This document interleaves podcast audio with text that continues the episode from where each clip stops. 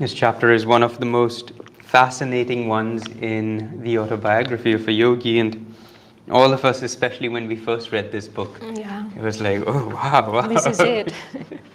you know, it's just so, something so completely different from what we'd ever thought of or ever even considered possible. I mean, you read about it. I mean, the scriptures, of course, have always talked about, you know, heaven and hell and the devas and the asuras and the, not just them, the Gandharvas and the Dakinis and the, you know, so many different kinds of astral beings. But somehow in all of that, uh, you know, because it's story upon story and it's like, it's so, it gets lost.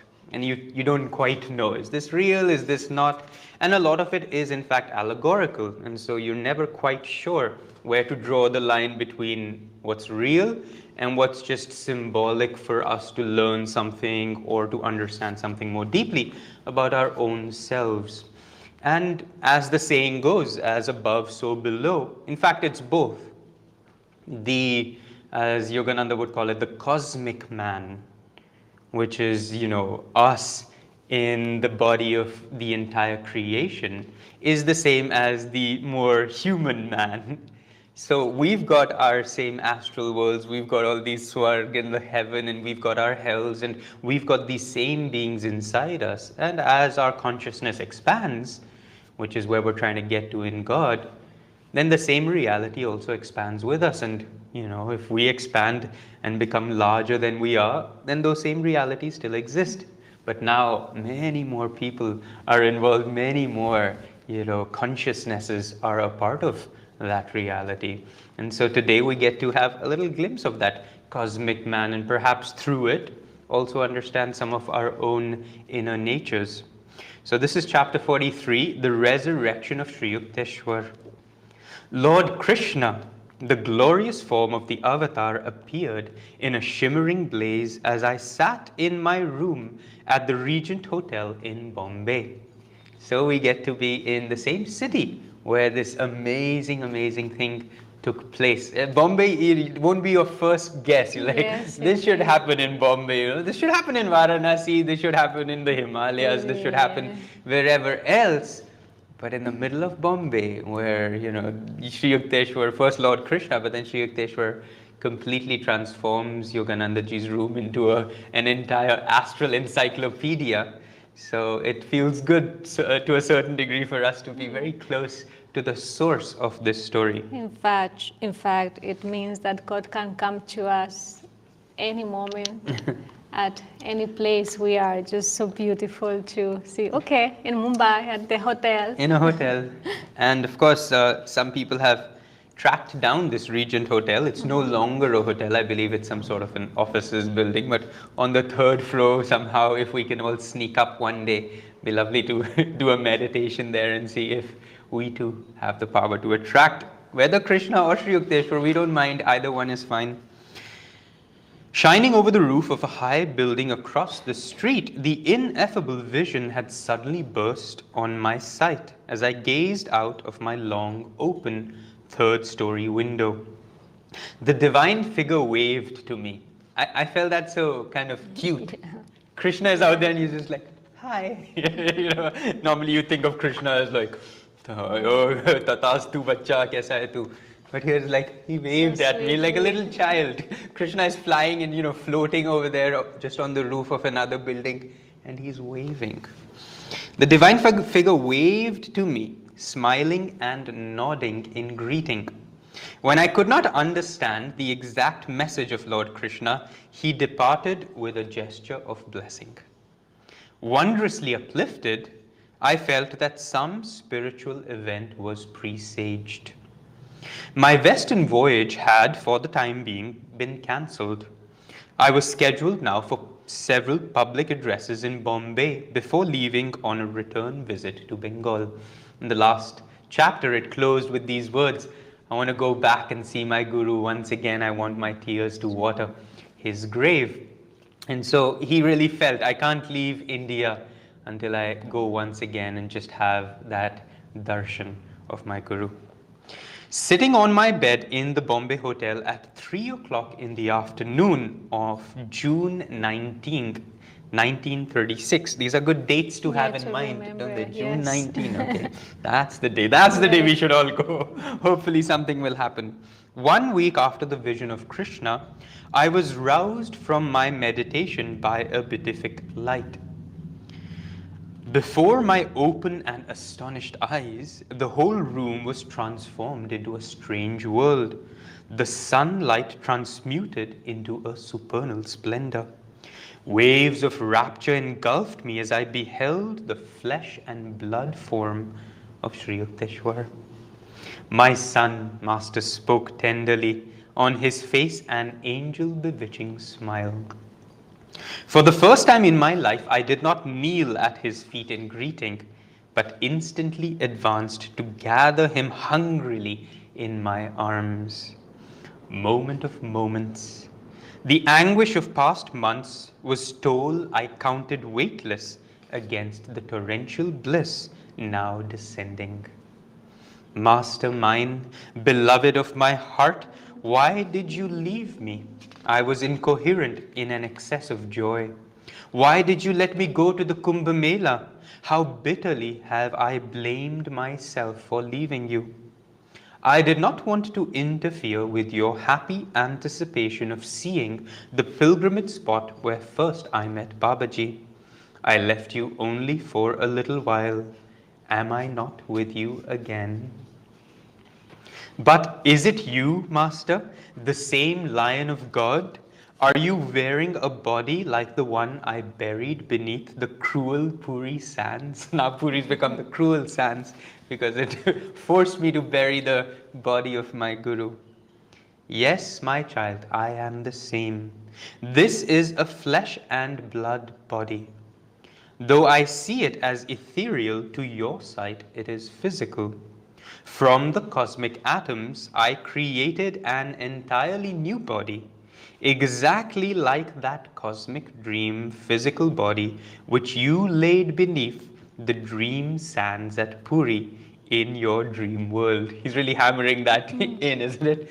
This is a dream body that was buried under the dream sands of your dream world. I am in truth resurrected not on earth, but on an astral planet. Its inhabitants are better able than earthly humanity to meet my lofty standards.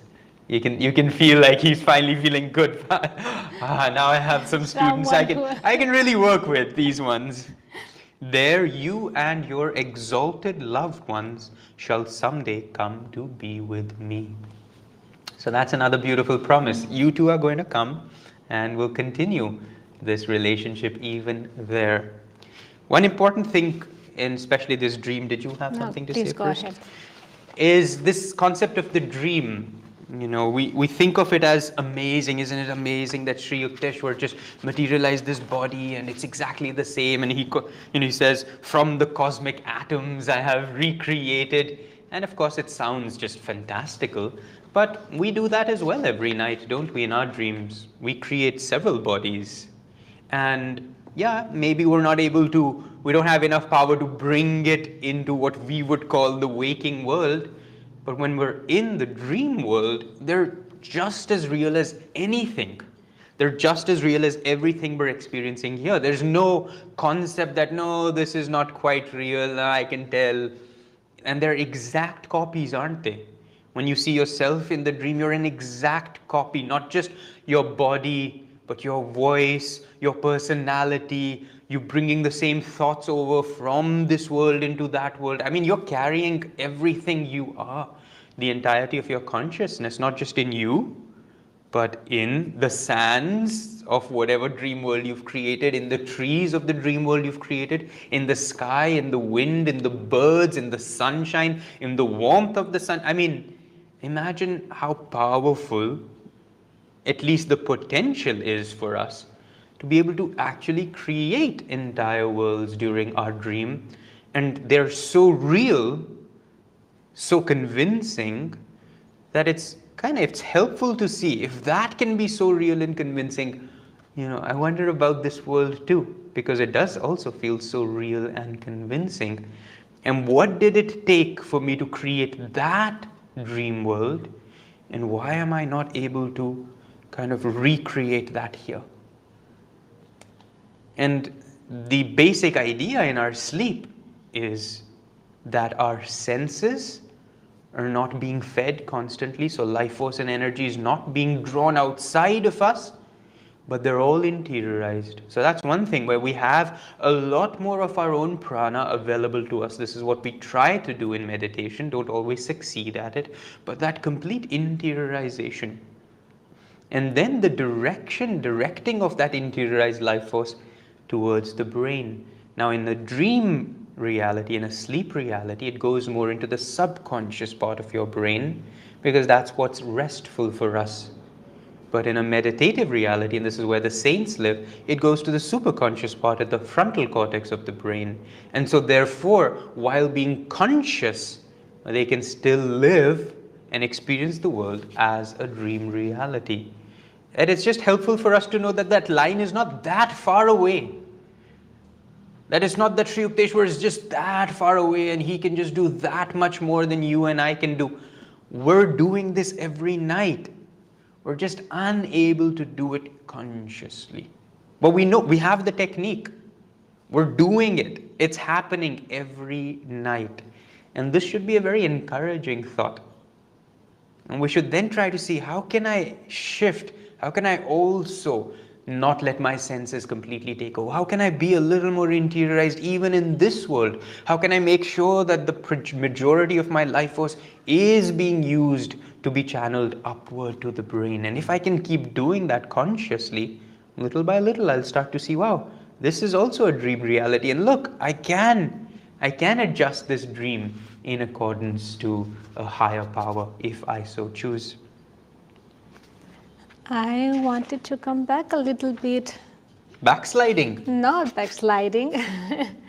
back to this moment where Yogananda sees Sri Yukteswar for the first time after his passing. And, and we can see already a shift in their relationship. I mean, Yogananda says here, this is the first time I didn't kneel at my Guru's presence. I rushed and I just hugged him. And you can see here a sense of spontaneity that Yogananda felt naturally inclined to, to show to his guru. Sri Yukteswar was about to transfer a lot of information intuitively, mostly to Yogananda. And we can see here Yogananda not being afraid to show that love in such a childlike spirit, like just hugging and grasping his guru, like almost losing that sense of formality and reverence that sometimes we have to towards our guru, but if it becomes too serious, too tense, too formal, we are not able to receive the information that the guru is trying to transfer to each one of us. And here Yogananda, by just hugging him, open him himself, complaining, Why did you leave me? I mean, you have no idea how tough has been for me just not having you around, how many times I have blamed you, just the spontaneity in which he spoke to his guru and just opened his heart. And, and I, I appreciated that very much. And yesterday, when I was reading, I thought, wow, this is something that it would be good for each one of us as disciples to approach to any of these gurus, not just Sri Yukteswar, but Yogananda, Babaji, Christ. I mean, like, like with that spontaneity where we just can hug them mentally if we want, where we don't need to be afraid to share our feelings, where we can speak the language that feels comfortable with us. And with that, when that sense of seriousness and tension and formality disappears, I think the Guru can give us much more from his consciousness. And, and I really liked that Yogananda felt so free to just describe that moment. Like, I just didn't kneel in front of my guru. I, I wanted to hug him. And it's just a wonderful image also to meditate about it. Like, how, how could I do that as well uh, with my gurus? How can I lose that sense of tension and formality and, and, and perhaps sometimes being afraid to really show to my guru how I feel or what I want and how to, how to express that feeling, that blame, that guilt, that disappointment. And it's just beautiful to see how Yogananda creates um, a situation, a space where he is relaxed enough now to receive from his guru from a way higher level of consciousness. Deathless Guru, tell me more.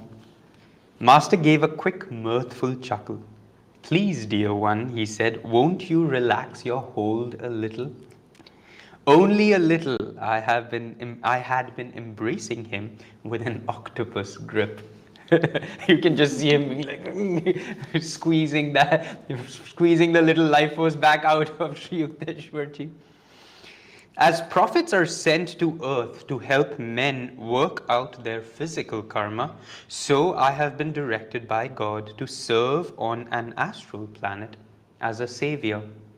So that's the first, you know, new reality for us to just comprehend is that this isn't the only place that uh, this idea of guru disciple, this concept of saints coming to help and uplift individuals who are in fact seeking to transcend whatever reality they are currently experiencing. This is happening on multiple stages. And that also means that this happens inside us on multiple stages. When we transcend one reality, we just move to the next and then we have to transcend that reality and then we move to the next. And in fact freedom itself is just a kind of journey of transcendence.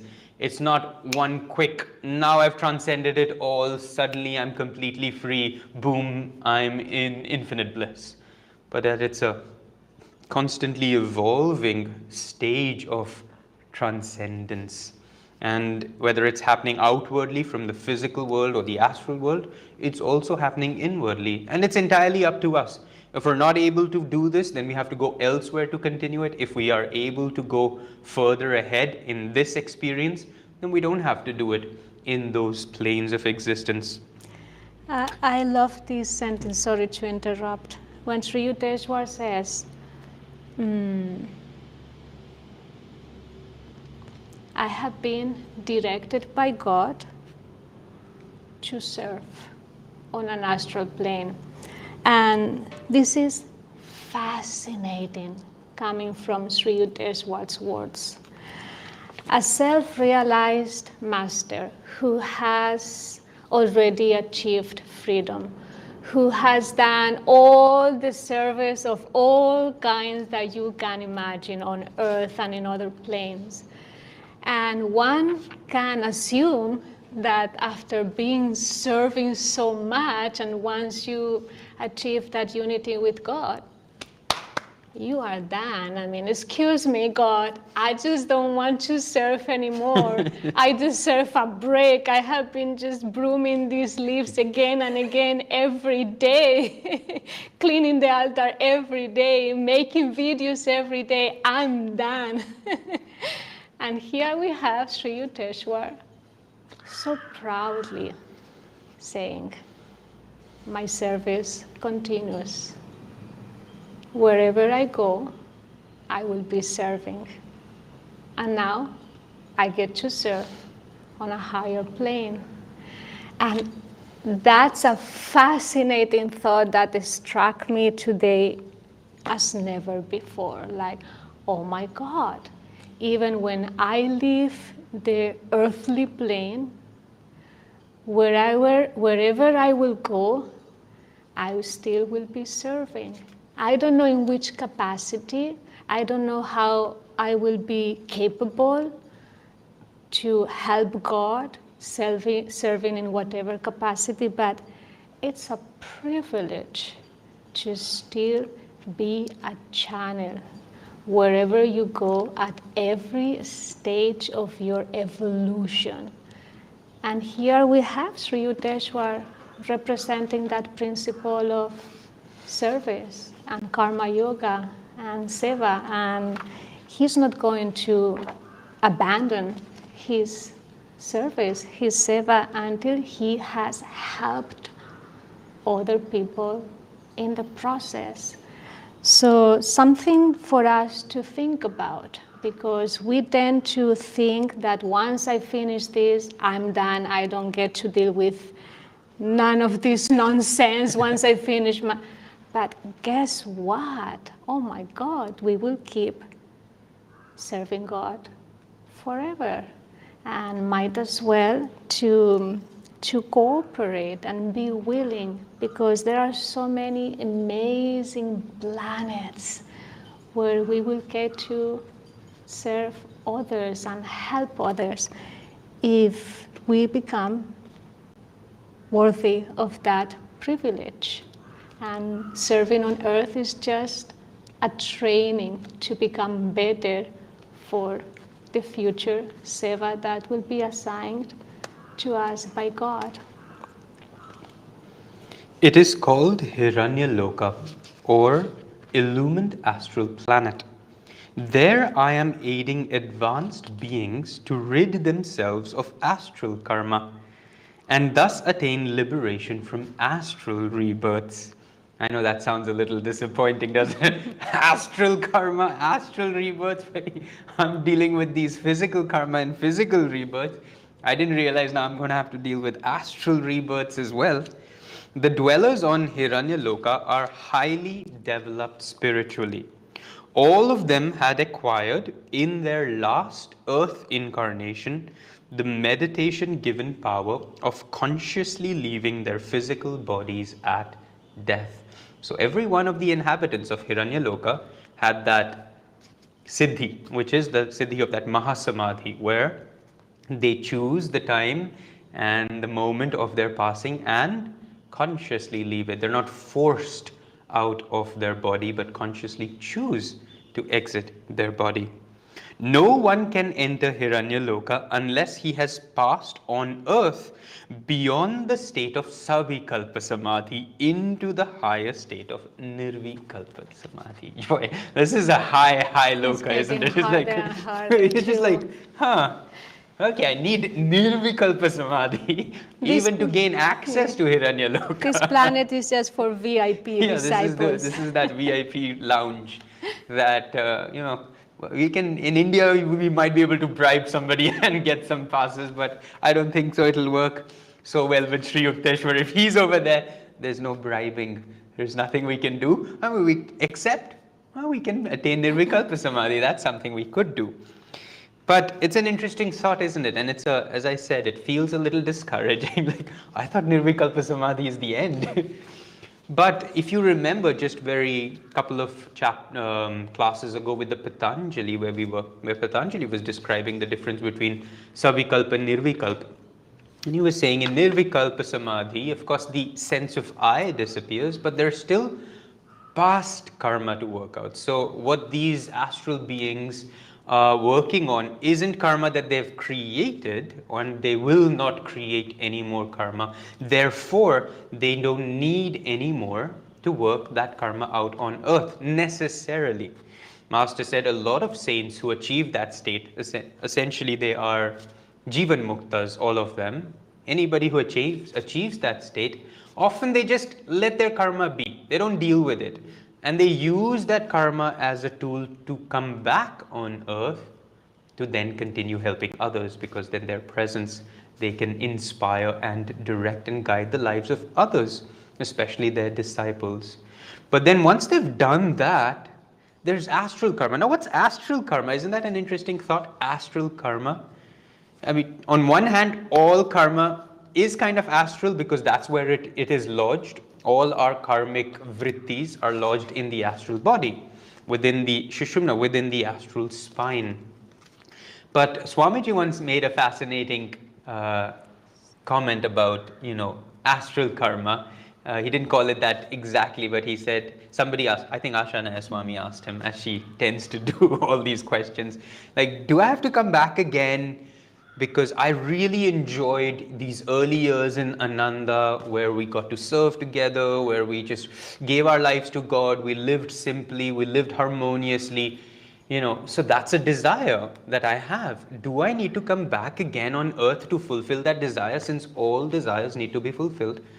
And Swamiji said, no, you know, that desire you don't need to come back on earth to fulfill because that's an astral desire. I didn't say that, but that's what that means. That's a higher desire. Now, what desires do we have that we can consider astral karmas? The desire for beauty, for harmony, for, you know, like for an artist to be truly creative Music. for music to be truly uplifting. Things that on this physical plane you cannot fully achieve. We cannot fully achieve that beauty and harmony that we seek. We cannot fully achieve the expression. You know, how often is it that you've got a thought in you, you've got an expression you want to make, but when you bring it out into the physical world, it's, it pales in comparison to what was inside you with what you've been able to bring out because the physical form based tools available to us are inadequate to capture the essence of what it is that we wanted it to express. And so those desires, they can only be fulfilled. Doesn't mean we'll not keep trying on earth, and we do keep trying and we do keep hoping, and that's the that's the earthly vibration of it that I hope it should work out for me on earth in this reality. But when we stop pushing and we say, it's never going to work out here in the way that I want, and I just, I accept, I relax, I completely surrender to the fact that everything that I want to see, the world will never always be completely peaceful. There will always be war. People will not always be loving. They will you know somebody or the other will not like you. So there are these hidden desires where all i really want is for everybody to be loving and everyone to be joyful and everyone to be uplifted. It's not going to happen here.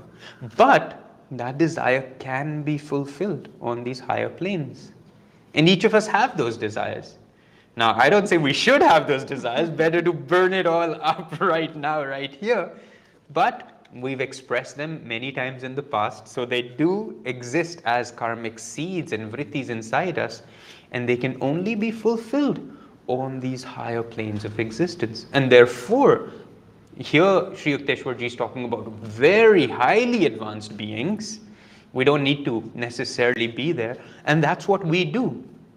Death is us going in now continuing the same process of karmic fulfillment on the astral plane. And we're just going back and forth, back and forth. Come here, work on the physical karma. You think you're going to get a break? No such thing. Go back to the astral world, work on your astral karma. It's just a lot more joyful and pleasant, so it might feel like a break. It's like going to Hawaii. No, feels like a break, but you still have to eat and you still have to deal with your family and you still have to figure out why your kids are throwing tantrums. But it, it's, it's happening in a beautiful place, and so you're more relaxed about it and you're less bothered by it. Unless we don't have a physical body, which makes things And then that, yeah, and then we don't have this physical body which gets old and tired and and, heavy massages and- because Yeah. pain. So over there, you've got your astral body. It's light, and you can change it anytime you want. You can remain ever youthful if you want. See, these are some. Aren't these some desires we all have? To remain forever beautiful, to somehow hold on to certain aspects of our being that start changing and deteriorating. In the astral world, you could do that. And since you've placed these desires, now they have to be fulfilled, don't they? Hmm. And so, whatever vibration of a desire we put out into the universe, there, depending on the refinement of that vibration, some of those things, highly more subtler and refined vibrations, cannot fully be expressed on this lower, grosser vibration of earth, and therefore require astral karma, astral rebirths. You know, you thought that you could get oh, finish it all here, but too bad. There are other places where we can do this better. So, the Hiranyaloka inhabitants have already passed through, through the ordinary astral spheres where nearly all beings from earth must go at death. There they work out many seeds of their past actions in the astral worlds. oh boy, past actions in the astral worlds. Chalo, in the astral world, I had this little thing with this guy. Now I have to work it out with that guy in his astral body. You have to wait for him. Oh, he's still on earth. Oh boy, I have to wait a few more hundred years till he leaves his body. Now he comes here. So you, you see why it's just so helpful to figure it out here while you can. Yeah. While you have the opportunity to really, really work on this process because otherwise you're there stuck waiting. Oh, he just took birth. Oh no. 90 more years of me waiting in the astral world just for him to come back and we work this karma out with him. I'm sure they have better ways to do it. I, I don't think it's on this level, but fun, isn't it? Oh, yeah. Remember those past actions in the astral worlds? भाई उसको भी चुकाना है. There is no rest for the yogi. None but advanced beings can perform such redemptive work effectually in the astral worlds. Then, in order to free their souls more fully from the cocoon of karmic traces lodged in their astral bodies, these higher beings are drawn by cosmic law to be reborn with new astral bodies on Hiranyaloka, the astral sun or heaven. So now in the astral world, so for us, in the physical world, any higher plane of the astral world is heaven. You know, oh wow, now I can do this. Now in the astral world, Hiranyaloka is their heaven. So that after you've worked out all the lower levels on the astral plane, and now you're free, you're free from any physical karma, so you don't have to return back on earth to work anything out. Now you're just working with your astral karma. So then you enter that higher university of Hiranyaloka. And very, very few people. Um, imagine when he says the inhabitants of Hiranyaloka. I don't know what a planet looks like over there. It probably is in this sphere of a ball floating in space. I have no idea, but I'm sure there are very few inhabitants over there. It's a lot, lot of space, a lot of openness. There are also highly advanced beings on Hiranyaloka who have come from the superior, subtler causal world. All right, so it's not just the astral worlds we're dealing with. Now you've got the causal world, the world, the vibration purely of just thought and ideas.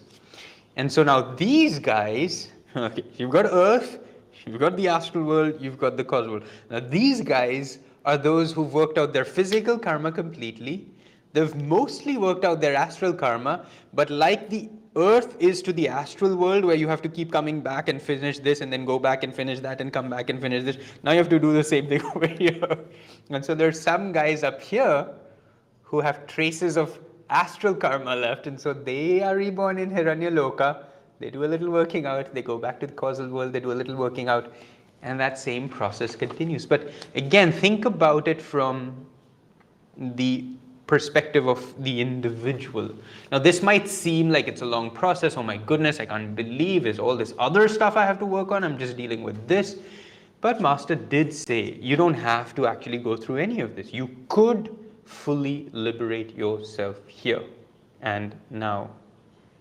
Because we have physical things we have to deal with, we have our astral, which is our emotion, feelings, and energy, and then we have the causal, which is the thought if we can free ourselves now, even from thought based karma, from emotion, feeling, energetic karma, and then, of course, from physical karma, we could work, everything is accessible to us now. The causal world and the astral world isn't some other place that only when I leave my body, it's all living inside us. It's all an experience here. This is, you know, whether you call it the aura, whether you call it those three bodies that exist inside you, you have access to it at all times. And we can be simultaneously working on all of it. The main, main thing we need to know is that we need to be working on all of it. So when we're like, oh yeah, I don't want to deal with this outward stuff, well, what about your thoughts? Your thoughts are just racing all the time, whether in judgment, whether in I want this, I need that. I mean, So those causal karmas are constantly at play. And then, depending on the vibration of that causal karma, it either has to be fulfilled on earth, either it can be fulfilled at the astral plane, or some of it can only be fulfilled at the causal plane. What could be the causal plane karma?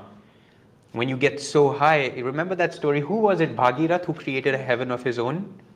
Who had so much? Huh? Who was the guy, ma? He created because they weren't letting him into heaven. Vishwakarma. Vishwamitra created for Trishanku.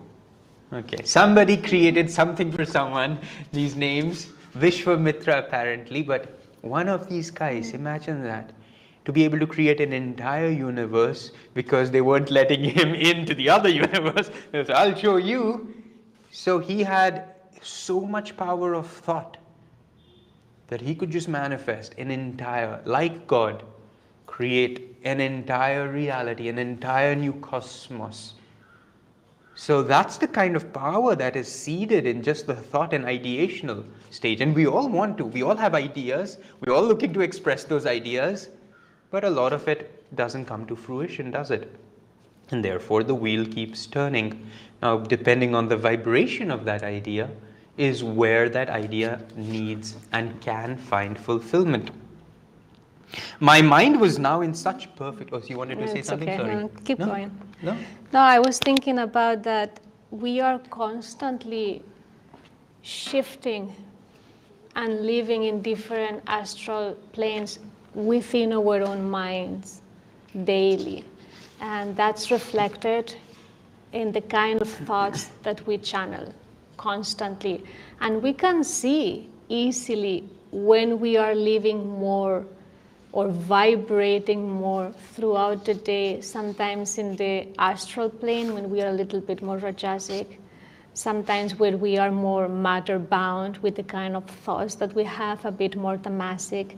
And then when we have these incredible uplifting feelings and thoughts of just doing something for somebody else or a nice kind thought or, or when there is zero judgment or where you are really wanting to bring some harmony to a situation that you know is just not kind of happening, you know, it's a little bit of ripple of misunderstanding and you just go in with your energy and just adjust vibrationally what's going on. And, and we all daily channel that kind of planes within us, whether we use specific thoughts to be part of those astral planets. And, and I think it's fascinating for us if I want to live and I want to make Iranyaloka or the causal world a more vivid reality in my daily life, I need to check out the kind of thoughts that I'm channeling. And if once I leave the earth, I want to go to one of those planets, I need to prepare myself and my consciousness to be fit for those kind of planets because it has nothing to do with what we do physically and the skills that we develop that draw us to those planets. It's about the refinement of our consciousness. And the more we keep working with that refinement, the more we will be mm, adequate, adequate, for those uh, planets. So uh, we can do that here daily, and you can live in those planets if you train yourself to um, channel that kind of uplifted consciousness for as long as you can, for as many times as you can throughout the day.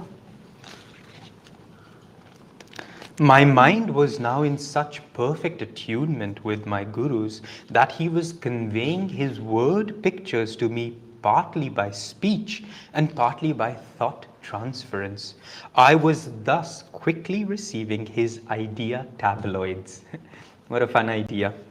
Just he was seeing the everything play out before him as Sri Yukteswarji was explaining and describing it. You have read in the scriptures, Master went on, that God encased the human soul successively in three bodies the idea or causal body, the subtle astral body, seat of man's mental and emotional natures, and the gross physical body. On earth, a man is equipped with his physical senses.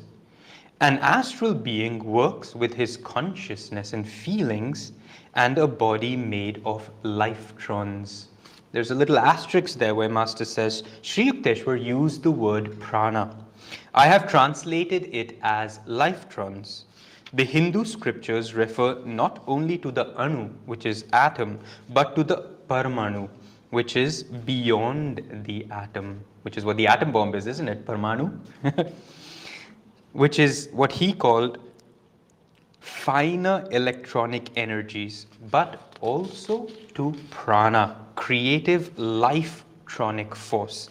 Atoms and electrons are blind forces.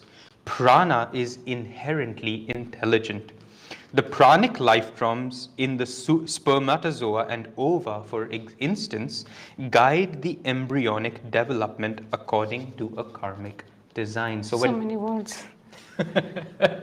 so when prana is introduced, prana is the is that intelligent force.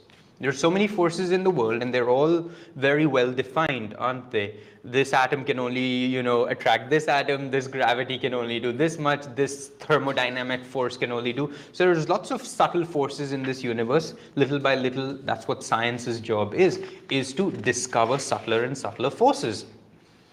But the one force that yet eludes science, although they're getting close to it, is the force of prana. It's this intelligent life force that is what directs other forces to come together in order to create something greater. So, in the astral world, the primary force is of consciousness and feeling, he says, and a body made of lifetrons. So the physical body that we have in the astral world is just a body made of pure prana. A causal bodied being remains in the blissful realm of ideas. My work is with those astral beings who are preparing to enter the causal world. I like this line the causal bodied rema- being remains in the blissful realm of ideas. Aren't ideas blissful? Don't we just sit down and like have idea after idea and we just feel so good about, ah, I'm doing this, I'm doing that. And in the mind, it's just a very blissful experience. Then when somebody says, yeah, um, why don't you make this idea happen? Then suddenly all that bliss becomes, oh, make this idea happen. That, that I'm not sure of. Because we love to just escape into the blissful realm of ideas. We're building our castles and we're building whatever we want, and in those ideas, we're perfect. In that causal world, I am strong and everybody can recognize how wonderful I am, and whatever I want, I'm doing. And it's a very blissful state. Imagine that experience. That's the causal world. But without the ignorance, it's truly that state of bliss because these beings actually can fulfill whatever idea they put. Any idea they manifest becomes reality.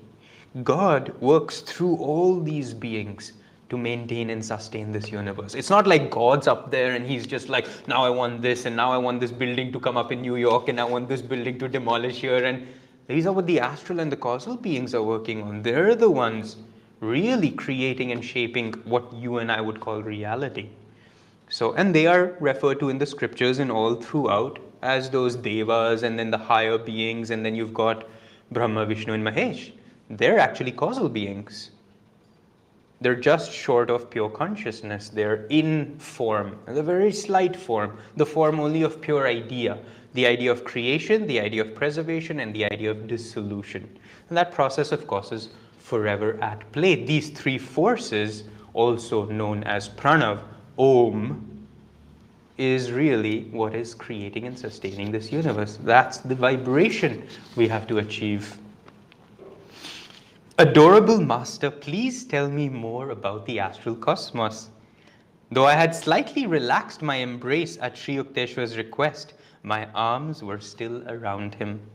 it's, a, it's quite a sight, huh? Mm, yeah, yeah, He's like yeah, this, and Sri Yukteswar's he's- just telling him, now there's the astral world, and there's the causal world, and, and he's not let go at all. Treasure beyond all treasures, my Guru, who had laughed at death to reach me. There are many astral planets. Teeming with astral beings, Master began. The inhabitants use astral planes, planes, or masses of light to travel from one planet to another faster than electricity and radioactive energies.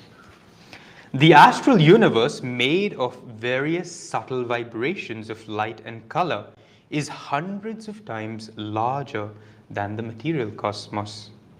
The entire physical creation hangs like a little solid basket under the huge luminous balloon of the astral sphere. So, this is the visual that he's creating of these hot air balloons. Have you seen them? The hot air balloon is large, and at the bottom is this little basket. And so he's saying the physical world that you and I think is the best and the only thing that exists is this tiny little basket, and the astral world is actually what's sustaining it and holding it and keeping it afloat. And that's this luminous, large balloon of light, of color, and of subtle vibrations. Just as many physical suns and stars roam in space, so there are also countless astral solar and stellar systems. Their planets have astral suns and moons, more beautiful than the physical ones. The astral lumin- luminaries resemble the aurora borealis, the sunny astral aurora being more dazzling than the mild rayed moon aurora. So, the aurora borealis that we have in the physical pla- planet, which everyone has heard of. I think they're called the Northern Lights as well. And you've seen these, these beautiful green, blue, you know, yellow lights that come in the night sky, which is how the moonlight reflects on some particles and creates a certain uh, illusion of light floating in space. So those are moon-based aurora borealises. And Sri Yukteswar saying in the astral worlds, they're sun-based, so their light is even more dazzling than what we would consider the most beautiful light in the world here. The astral world is infinitely beautiful, clean, pure, and orderly. There are no dead planets or barren lands. The terrestrial blemishes like weeds, bacteria, insects, and snakes are absent. Unlike the variable climates and seasons of the Earth, the astral planets maintain the even temperature of an eternal spring, with occasional luminous white snow and rain of many colored lights. Astral planets abound in opal lakes and bright seas and rainbow rivers, rainbow rivers, multicolored rivers flowing through. So you can always just take a moment to build this little it's always like spring the temperature is just always amazing. There's rain of little multicolored lights falling when you want. There's rainbow streams opal lakes. There's no insects no mosquitoes no bacteria no weeds. And so you can see why we would have astral karma. We all want to live in such a place don't we we all, when we go around and we say, oh, oh, oh, I wish, I wish we lived in a place where there were no mosquitoes. Well, guess what? There is a place. And then you get to go there and you get to actually experience that. So great. You will always, every desire, as Master said, has to be fulfilled. And that's where we're going to get to experience that on one hand, it's like better not to keep creating those desires. oh, I wish there was a place where the you know it was so beautiful, and oh, it's so hot here in Mumbai. I wish there was a place where it was so comfortable and it was just the temperature I wanted to be. All right, fine. I have to create an entire world just for you to fulfill this desire. Imagine that. I can I can visualize astral beings tuning into all the desires human beings have, and then having to create those astral worlds just so that there's a place for us to fulfill them because every desire has to be fulfilled. Uh, and then the causal worlds are, prob- you know, beings are directing the astral guys and saying, no, no, that didn't come out quite right. This was the idea he had, and changing the astral world accordingly. I mean, it would be such a, it's such a trip. That we're creating we're creating these entire planets and planes of existence just by every thought and every word and every vibration every energy every action every deed we're putting out. We're actually probably creating more astral worlds.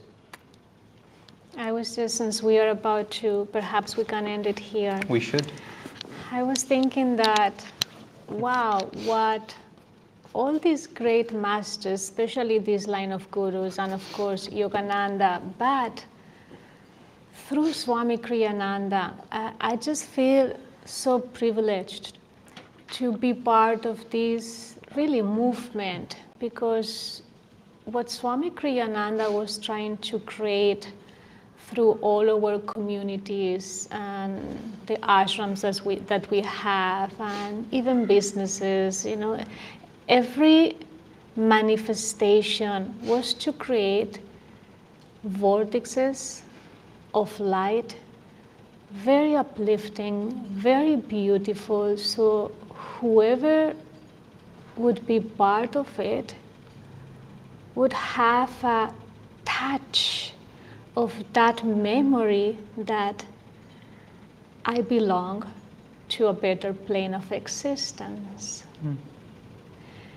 So, whether you were aware or not, if you position yourself in that environment, there will be the great potential for your soul to remember that you actually belong somewhere else, much more beautiful place than you are living right now. And I think this is the real role of Ananda and all of us as devotees, wherever we go, just to manifest that kind of place or consciousness or vibration that we can help other souls to remember that they come from better places and they can be ready through being part of these communities, ashram, visiting these places over and over again, so they can make a resolution in this lifetime. This is how I want to live. This is how I want to adjust my life and get ready for my next incarnation to be in a better place, in a better, more uplifting vibration. And, and that's how I would like for this cafe Mhm, that's what i was thinking to be as well. yeah. It's not just a cafe. Let make of this cafe a place that will have the power to remind people, to, to awaken a memory in their souls that they are indeed are coming from higher spheres and this cafe will awaken that spark. And they would like to come again and again and again not just for the coffee not just for but for the uplifting vibration that will remind them to the astral planes. And maybe they would like to go back home and, and do the same at home in their bedrooms and, and, and use the music that that cafe will be playing 24 hours. And i mean there is a power behind what we are trying to accomplish here and it has nothing to do just with physical beauty with harmony physical harmony. It has to do with the the upliftment of every soul. So if you are interested to help us, please be in touch with us and, and let's find ways how we can support each other to create uh, astral places on earth because we can. I think we have the potential to do that. And if we open ourselves, if we are willing, as Sri Yukteswar is willing to cooperate with God serving there, uh, see if you want also to cooperate and be part of this movement and find ways to serve specifically to create these kind of places on earth that can really uh, transform our lives and our consciousness. I'm very inspired. Yeah, that's very well put in the context of this chapter.